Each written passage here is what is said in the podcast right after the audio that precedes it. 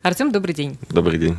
В конце октября вы анонсировали открытие бара одного напитка. И вот-вот он должен открыться, насколько я понимаю. Это будет джин-бар.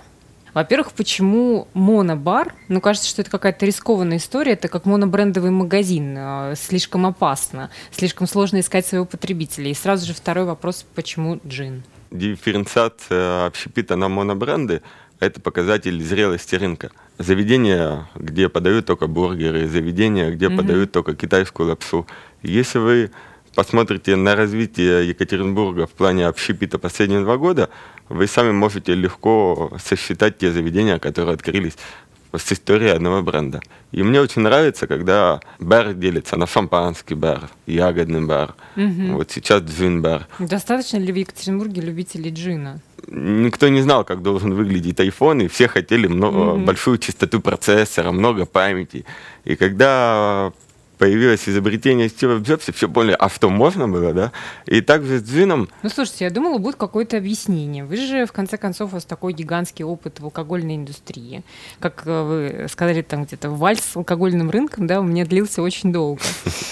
Вот, и я думала, что есть какое-то все равно рациональное этому объяснение, почему джин, ну, не знаю, у вас там какие-то простроенные связи, вы знаете каких-то суперпоставщиков или еще что-то там. Джин имеет восходящий тренд – сейчас наступает некий ренессанс этого напитка, когда из э, достаточно спорной репутации он э, завоевывает славу, если не первого по популярности для смешивания, то ну, как минимум одного из главных. Это хорошо видно по Западной Европе, по Америке, по Великобритании и даже по Москве с Санкт-Петербургом. А, первой ласточкой, на мой взгляд, был Джин Тоник Бар, который сделал монопродуктовую историю с джином. И это хорошо выстрелило. Ну, вообще открытие новых э, точек э, в сегодняшней такой реальности кажется делом рискованным. Или нет? Вот как вообще вы оцениваете состояние там ресторанного рынка, рынка баров? Конечно, никто не питает иллюзии относительно того, что главное открыться, а там будем деньги mm-hmm. загребать лопатой. Абсолютно нет. По своему опыту знаю, что открыться, наверное, самое простое. А вот работать более-менее прибыльно долго – и работать прибыльно очень долго, вот это сверхзадача. Но вообще, когда вы открыли э, свой первый бар, InTouch, это случилось осенью 2013 года, получается, прошло ровно три года. И когда да. вы открывали, вы сказали, что, значит, за три года мы окупимся. Ну так что, получилось? К счастью, да, мы окупились в начале этого года. А, получилось. Да. То есть работает бизнес-модель, есть понимание, что эта история тоже будет успешной. Вот есть ли какой-то срок окупаемости, когда вы думаете, что все это начнет вот э, не только тратить деньги ваши, но и их приносить? Сроки окупаемости здесь не быстрые, то есть это несколько лет.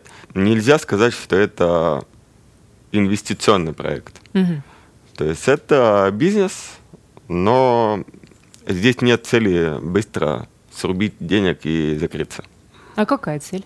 Здесь есть цель э, заработать, дать людям хороший продукт, при этом вовлечься в какую-то безумно увлекательную историю самим для того, чтобы держать себя в тонусе. Держать себя в тонусе? Ну, Хорошая цель. Вот мне кажется, что у нас в городе, ну, во-первых, очень много хороших заведений, это правда. Есть прямо уже два поколения рестораторов. То есть есть такие монстры типа Шлайна, у которого вы тоже, к слову, работали, там, Ананева, например. а можно, вы... пользуясь случаем, передам так. привет? Пожалуйста. Всем коллегам-рестораторам как вы сказали, первое поколение. Да, есть второе поколение, более молодое, это там тот же Фролов, это там э, Кекси, например, вы, то есть это какой-то какие-то разные подходы к ведению вообще своего бизнеса или нет тут никакой глобальной разницы? Кажется, что вы предлагаете какие-то новые форматы, э, ломаете немножко старые правила, э, делаете иногда чуть проще, чем они, или это кажется, что это так? Вот есть ли какая-то вот все-таки граница между вами? Все находятся в разных условиях. Кто-то собственник, кто-то не собственник. Но в целом, а, наверное, если ты присутствуешь в Инстаграм, это накладывает отпечаток там на выбор посуды. Есть несколько заведений, которые прям выбирают посуду из расчета того, как она будет выглядеть в социальных сетях. Mm-hmm. То есть вот какие-то такие вещи, да, которые, как вы сказали, рестораторам первой волны может показаться странными – рестораторам уже, наверное, не моей волны, а следующему поколению может показаться абсолютно нормальным. Ну, в свое время вот Олег Ананев, мы, я уже приводила эту его цитату, а, сидя на этом кресле, он сказал, что, ну, некоторым нужно тренировать как бы рецепторы, ну, то есть иметь больший опыт для того, чтобы открывать а, заведения. А, вот как к подобным вы заявлениям относитесь? Нет никакой формулы. Нет формулы. Чем больше заведений mm-hmm. открывается в разных жанрах, тем лучше. Давайте возьмем, к примеру, любой город Европы, да, более-менее на выходящий за рамки, ну, хотя бы там 300 тысяч человек, на каждой улице по десятку ресторанов. Невозможно свернуть в подворотню и не найти там какой-то а, какое-то кафе, которое имеет уровень 5 звезд от TripAdvisor. У нас может быть на улице Бардина одно заведение, на улице Челюскинцев по пальцу одной руки – ну, рынок еще не наполнился. Хотя понятно, что спрос не такой высокий. А вы ходили за советом, ну, не знаю, к тому же, там, например, Кириллу Шлайну? Вам было важно мнение опытного человека? Ну, не могу сказать, что я к нему ходил как к духовнику, но а, у нас были встречи, да, по, по поводу там концепции, просто разговаривали. И спасибо ему большое за то, что если мне что-то нужно, он всегда идет навстречу и всегда можно посоветоваться. Есть еще такая тема, ну, условно можно ее обозначить, отцы и дети, это продолжение там немножко предыдущей темы. А, например, у того же Андрея Фролова есть очень знаменитый папа, и ему не раз приходилось э, отвечать на вопрос, ну, типа, сам ли не сам, а, насколько папа помогал. Ну, в общем, наверное, уже он этот барьер преодолел. У вас тоже достаточно известный папа, работает в городской администрации Екатеринбурга. Насколько он вам помогал, помогает, может быть. Насколько я понимаю, что первые деньги, которые вы проинвестировали, тоже заняли у родителей. Да, в том числе. Это ожидаемый вопрос. А, я благодарен своему отцу за то, что он никогда, а, точнее даже, никогда ничего не запрещал, угу. а скорее наоборот, так или иначе подталкивал к тому, чтобы делать смелые, необдуманные поступки. Давайте вернемся к первому, собственно говоря, информационному поводу, с которого вы начали. Немножко хочу, чтобы подробнее рассказали вы про то заведение, которое будет, в чем а, а, может быть, сейчас вот на какой стадии, что происходит, насколько вы готовы, что будет происходить на открытии? Заведение Карл 22 Дзинбар будет находиться в том же самом месте, где существовал клуб Туш. Угу. Это Карла Липнихта 22. Несмотря на то, что мем Карл уже достаточно... Уже почти умер. Ну, не то, что почти умер, да, его всякое разное насиловали, да. поэтому он вынужден был умереть. Мы ни в коем случае к нему не привязываемся. Угу. Здесь есть лишь намек на адрес Карла Липнихта 22. И под этим мемом может быть собирательный образ какого-то героя, путешественника Карла – там, если хотите, можете Карл Маркс, Карл Липних, угу. Карл Линне и так далее, а, которые много путешествуют по миру и отовсюду берет какие-то наработки для того, чтобы поделиться ею с гостями.